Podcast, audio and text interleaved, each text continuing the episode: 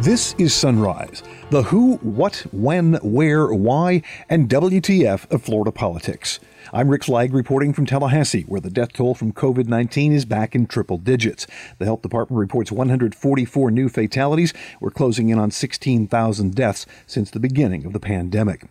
Throughout the COVID crisis, Governor Ron DeSantis has claimed Florida is doing a better job protecting seniors in nursing homes than most other states. But the American Association for Retired Persons has parsed the numbers, and they say Florida doesn't measure up anymore. The big red flag that I see in this data is that uh, Florida ranks uh, significantly below the national average on the number of infections among nursing home staff in the four weeks ending September twentieth. That matters because the more staffers who get sick, the better the chances of infecting residents at the nursing homes. Team Trump spends the day in Florida. While Donald Trump was fundraising at Mar-a-Lago and doing a town hall in Miami on Thursday, Vice President Mike Pence told Hispanics in Miami-Dade the choice is Trump or socialism. You said yes to President Donald Trump in twenty sixteen, and I know that Florida is going to say yes to Florida resident President Donald Trump in twenty twenty.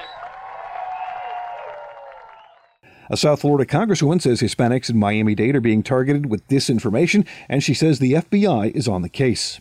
We sent a letter to the F B I demanding an investigation on this misinformation, specifically targeting, targeting Latino voters. We just got a response from the F B I. They are conducting the investigation. They don't have a lot of details to share with us just yet, but I think it's going to be incredibly important to bring this to light once we have more details. Today on the Sunrise interview, we'll be chatting with a state lawmaker who wants to designate devil crab as Florida's official state crustacean. Well, technically, it's not a crustacean. Devil crab is actually a deep-fried treat made from blue crab and Cuban bread. It's a nod to the immigrants who came to Ybor City and made Tampa that special flavor of a city that it is today. And, of course, it's not really a crustacean, but for all of my intents and purposes, the devil crab should be the official crustacean of Florida. Senator Janet Cruz says she's doing this to try to lighten the mood during a very stressful time, and she's expecting a fight from the powerful stone crab lobby in Tallahassee. We'll also have your calendar of political events and check in with a Florida man who supports Donald Trump but is accused of vandalizing a Trump campaign sign because he thought it made the president look like a racist. And now the top stories on Sunrise for Friday, October sixteenth. It was on this date in nineteen sixty-two that the Cuban Missile Crisis began, as President John F. Kennedy was informed that reconnaissance photographs had revealed the presence of Russian missile bases in Cuba. It's about the closest we got to World War Three, at least so far. The State Health Department reported three thousand three hundred fifty-six new cases of COVID nineteen Thursday. That's the largest one-day increase in about a month. There have now been seven hundred forty-five thousand confirmed cases in Florida. That's about three point five percent of the state's population. The Health Department also reported one hundred forty-four additional fatalities Thursday. The death toll has reached fifteen thousand nine hundred thirty-two.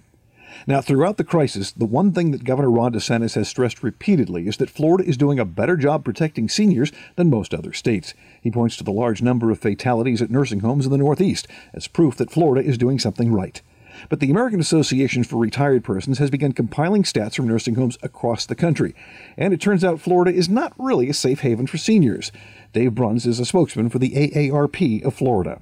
A A R P has been concerned since the outset of this pandemic about the impact on um, nursing homes and other elder care facilities. Those places have really been ground zero in the pandemic. This new dashboard shows that Florida is uh, has mixed results at best in how uh, our our nursing homes have been handling the pandemic.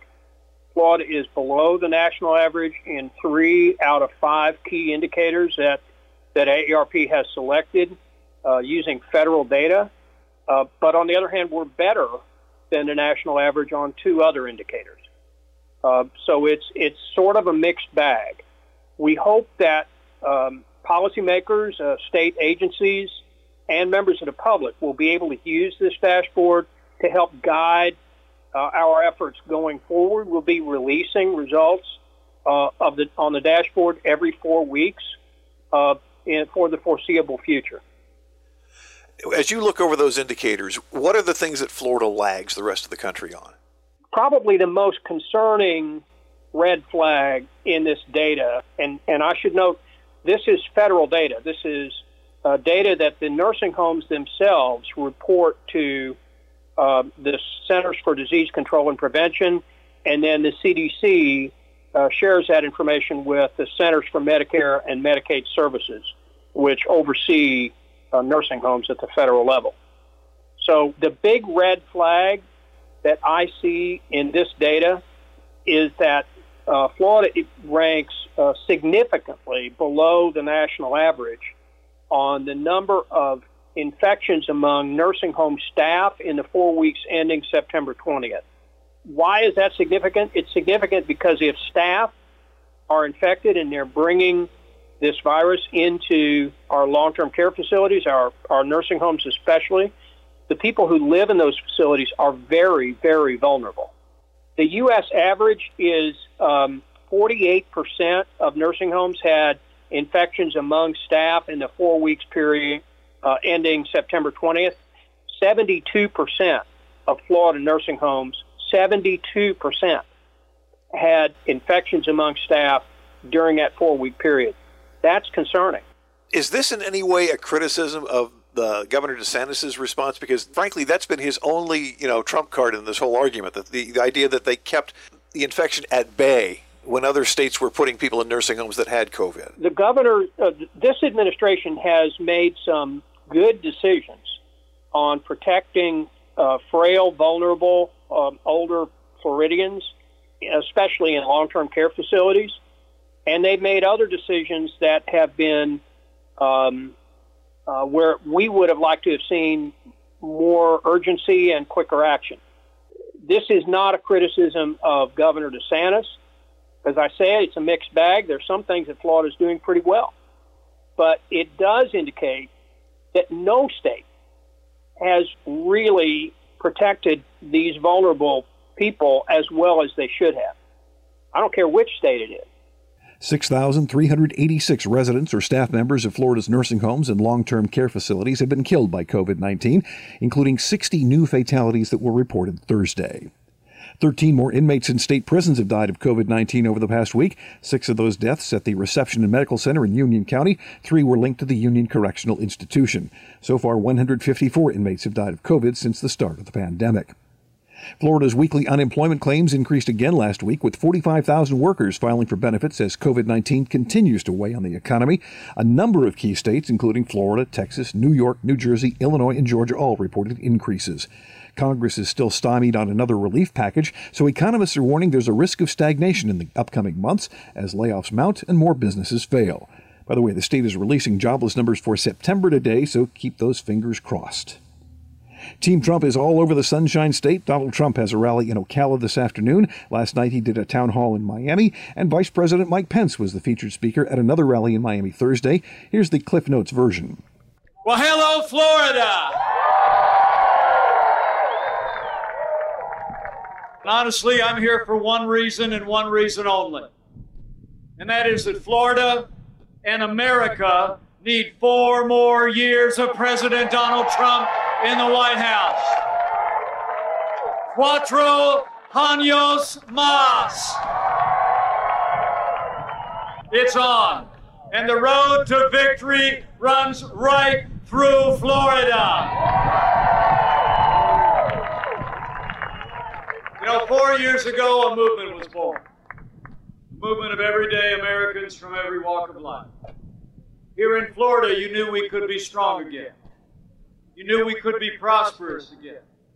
You said yes to President Donald Trump in twenty sixteen, and I know that Florida is going to say yes to Florida resident President Donald Trump in twenty twenty.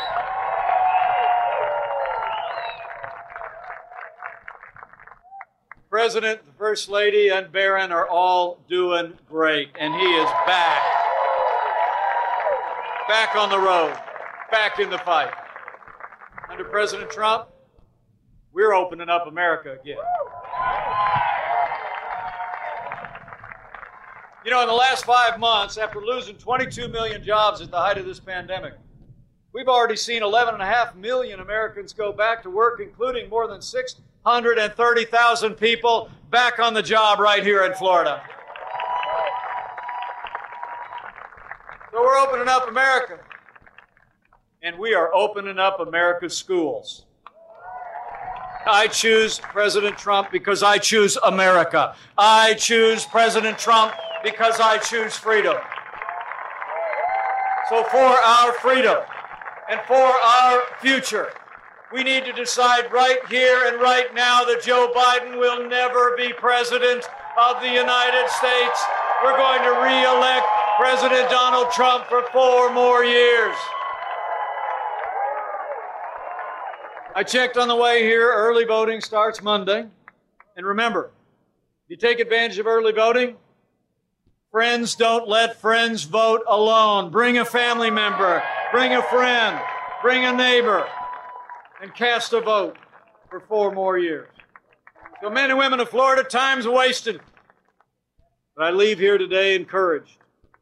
I just know that if all of us do all that we need to do across the Sunshine State and all across this country, in every hour that remains between now and Election Day, we're going to have a great victory all across Florida and all across America. We're going to make Florida and America stronger than ever before. We're going to make Florida and America safer than ever before. We're going to make Florida and America more prosperous than you could possibly imagine. While the V P made his plea to Hispanic voters, Congresswoman Debbie Mucarsel-Powell of Miami was talking about disinformation in the twenty twenty campaign. She says there is a systematic campaign underway targeting Hispanics in South Florida and that the F B I is on the case. One thing that I'm seeing right now and that my constituents are seeing is that there's a sharp rise in disinformation among Latino circles here in South Florida. And a lot of that is being spread in an organic fashion, whether it's through their chats, through WhatsApp, um, through Twitter, Facebook. And one thing is very clear at this point. There is definitely a campaign that is being aimed specifically at influencing Latino voters here in South Florida. These posts contain far-right conspiracy theories, fringe ideas, or um, ideas that are related to the QAnon conspiracy theories. Many of them, most of them are in Spanish, and they're posted in Facebook posts or WhatsApp chats, like I mentioned, to Colombians, Venezuelans, Cubans. The deception links Democrats to socialism or says that Democrats or Biden support the Castro regime or Maduro. And, and we know that there's nothing further from the truth. Many of these disinformation campaigns are also designed to sow doubt in our elections. And let me just say here today to all of you that this misinformation, this information that you're seeing is false. The targeting of Latinos on social media and traditional outlets here in South Florida is something that we all need to pay attention to and that we must be concerned. And that's why uh, the chairman of the Congressional Hispanic Caucus, Joaquin Castro, who's also on the Intelligence Committee, and myself, we sent a letter to the F B I demanding an investigation on this misinformation, specifically targeting, targeting Latino voters. We just got a response from, from the F B I. They are conducting the investigation. They don't have a lot of details to share with us just yet, but I think it's going to be incredibly important to bring this to light once we have more details. Broward Congresswoman Debbie Wasserman Schultz says it's not just the Hispanic community that's been targeted. She says conspiracy theorists who used to hide in the darkest parts of the web have gone mainstream, thanks to politicians who parrot their bizarre theories about socialism, communism, baby killing, pedophile sex rings, human trafficking, and all manner of anti-Semitic tropes. In the last one hundred fifty years, we really have never been more polarized as a nation, and we've never had more at stake. We are a mere nineteen days from our presidential election, and meanwhile, America's enemies, foreign and domestic, and other bad actors are flooding social media with conspiracy theories and lies. They're using racism, hate, anti-Semitism, fear, and disinformation designed to sow division and shatter public trust in the election process and actually shatter our trust in one another. And these conspiracy theorists have moved from the dark spaces of the web to prominent social media platforms and more traditional media recently, uh, targeting, as we saw, Florida's Spanish language media to peddle anti-Semitic disinformation and racist messages. And these disinformation campaigns foster chaos, and they risk undermining our sense of community and ultimately our democratic institutions. We must not let bad actors distract and divide us. So how do you, as a consumer of news, fight back? Well, for one thing, spend less time on social media and take everything you read with a grain of salt. Don't retweet or repost something until you've checked to see if it's actually true. And put a bit more trust in your local news, the places that hire journalists instead of propagandists. Next up on the Sunrise Interview, we'll talk with a state lawmaker who wants to make the devil crab the official crustacean of Florida. And don't bother telling her it's a sandwich, not a crustacean. She knows. But first, a word from our sponsors. You're listening to the Sunrise Podcast from Florida Politics, and we're much obliged. PredictIt is like the stock market for all things politics. Instead of trading stock in companies, you're investing money into your opinions on everything from election results to how many times President Trump will tweet this week. It's easy and only costs a few bucks to get started. Our podcast listeners can get a special introductory offer by visiting predictit.org slash promo slash F L A P O L. Try it today. Welcome back. Our guest today on the Sunrise Interview is State Senator Janet Cruz of Tampa, who decided that in the midst of a nationwide pandemic and an election that seems just as horrible, we can all use a smile. So she just filed a bill for the twenty twenty-one legislative session designating the devil crab as Florida's official state crustacean. Senator, we already have so many official state symbols. We have a, you know, the state animal, the state reptile, the state saltwater fish, the state freshwater fish. Do we really need an yeah. official crustacean? Well, heck yes, we do. I mean, you know, we have a sable palm and a shell that's a horse conch.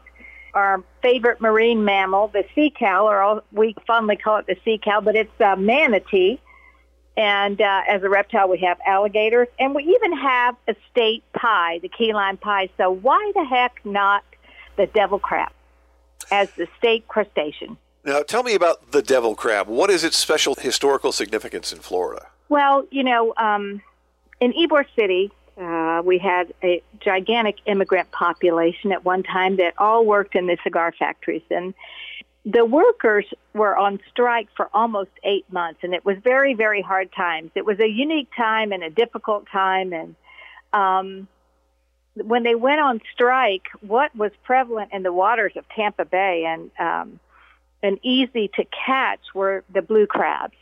So they started catching blue crabs just so that they had uh, some food during the strike. And while the protesters, or I would say the picket line was going on, um, they designed, uh, I think it was Mister Miranda's family, designed a handheld devil crab that someone could hold like a sandwich while they were um, while they were in the picket line. And uh, it The devil crab has its name because when they created the crab, they tried to do the points so that it looked like the sh- the shell of a uh, blue crab, those points that come out on the edges of the shell, uh, hence uh, the horns, and hence the devil crab. So uh, that's how it all started. It started for, you know, creating something they could fish out of the bay and feed those that were on strike. But the devil crab is not an actual crustacean, is it? It's a fried version book, of a blue crab. In my book, it should be the official crustacean of Florida. It's a, it's a nod to the immigrants who came to Ybor City and made Tampa that special flavor of a city um, that it is today. And, of course, it's not really a crustacean, but for all of my intents and purposes, the devil crab should be the official crustacean of Florida. Do you expect any pushback on this from the, the, the powerful SpongeBob lobby in Tallahassee? Well, probably. You know, I don't know. I mean, you know, there are those stone crab guys that are going to go after me, and uh, and who knows? You know, let's see. Maybe uh, maybe the shrimpers, but I'm I'm really expecting a real battle from the stone crabbers. No. why, why did you decide to do this? Because I, you know, I've, I've just, I'm finishing up on drafting some very heavy legislation.